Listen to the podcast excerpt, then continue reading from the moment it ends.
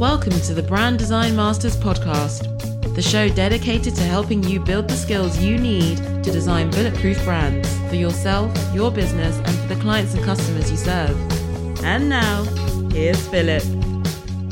Hi, everybody. I'm Philip VanDusen, and today we're going to talk about design thinking for entrepreneurs and creative professionals. My goal in this is to translate conceptual branding processes and methodologies that Fortune 100 companies and global branding design agencies use on their brands. I like to translate them so we can use them in our businesses and our creative practices so we can profit from them and grow our businesses in the same way. So, we've heard a lot in the news about design driven companies. And of course, Apple springs to mind, but also other companies like Tesla or IBM, Xerox, Johnson Johnson are leveraging design in new ways to grow their businesses and to become more competitive in the marketplace. Let me define design thinking for you. Design thinking, in its most basic form, is really a methodology or a process for solving problems and bringing new ideas to life. So that's it. The old way of doing this in businesses was really using things like spreadsheets and specifications and factory capabilities to design new products and services in a way that was much more traditional in the business environment. The new way is really using more design level and creative level tools to develop those solutions, using things like diagrams and sticky notes and whiteboards and mood boards to help explore, define, and create solutions and communicate solutions that are really valuable and effective. Design thinking is really more about empathy and problem solving than it is anything else. It's really more about digging in and finding a need or what we call a need state to solve for our consumers. It also leverages the methods of using prototyping and testing and repeating and reprototyping to find that best solution. So, why do entrepreneurs and creative professionals need design thinking? We have a tendency to get stuck in the what. And what I mean by that is the what is the product or service or the functional benefit of those products and services. And what we really need to do is focus much more on the why or the need state of the need and the emotional benefit that we're going to be offering up to our consumers. We need to be much more consumer centric businesses, whether we're an entrepreneurial business or even in a designer or creative profession. We need to empathize with the problem that our customer is having so we can really focus our solution into that particular need. And when we solve our customer's problem, we fulfill an emotional need, and that leverages or moves us up the brand affinity ladder to the very pinnacle.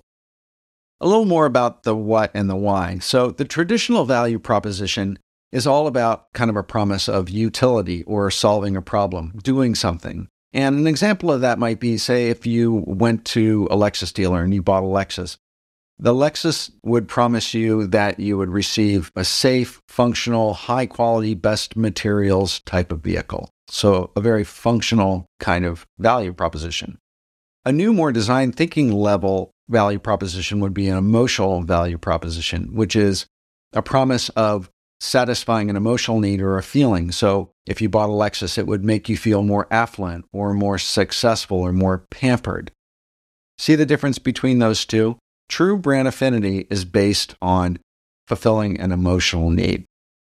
Let's talk about the design thinking process now. There are really three main phases to it. One is empathy, two is definition, defining the problem, and three is ideating and prototyping the solution. So, in the empathy phase, what we really do is dig in deeply to try to find out what is the motivating emotional or need state of the consumer and how do we do that? How do we find that out? First of all, we conduct physical personal interviews. So, we talk to the consumer targets that we're going to have. And we really dig into what their emotional needs are around any kind of product or service that we're thinking of offering. We also do observations, so we watch them without interacting or talking to them, but watch what they do.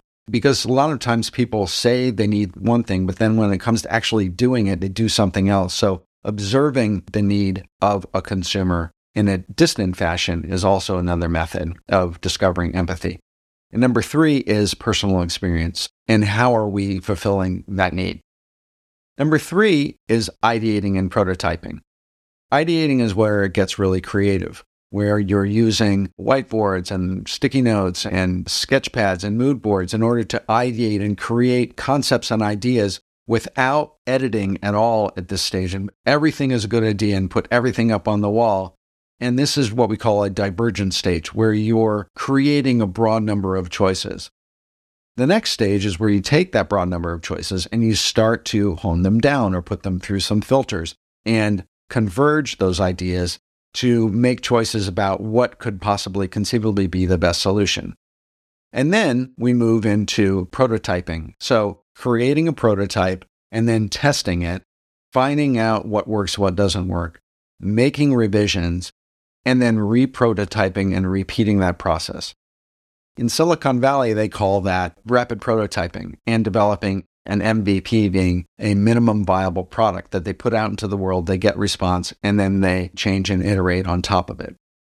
So, those are the three main processes involved in design thinking. Now, why does design thinking work? Design thinking works because it's more customer focused, for one thing. It's really the best tool for creating emotional interactions with a brand.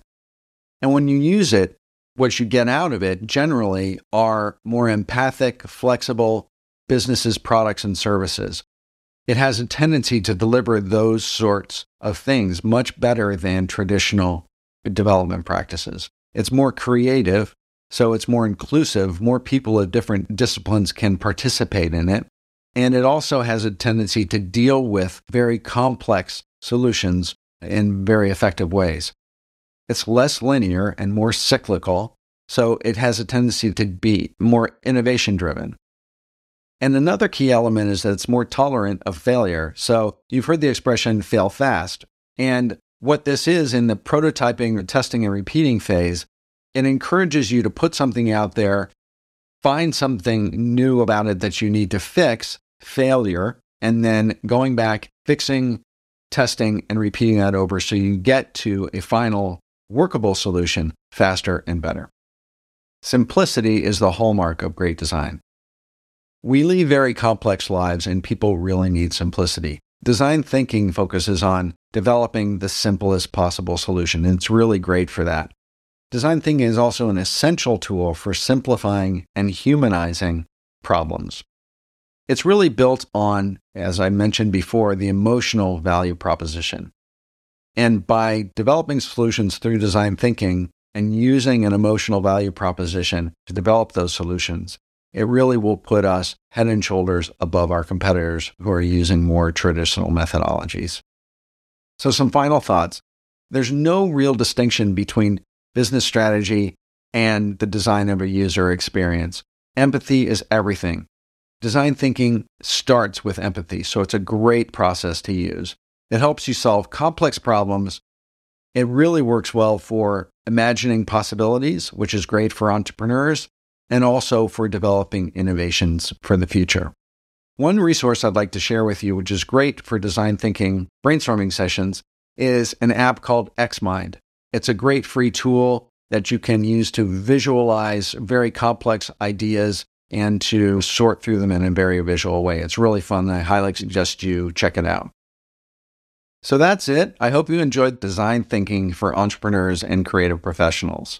And visit me at philipvandusen.com.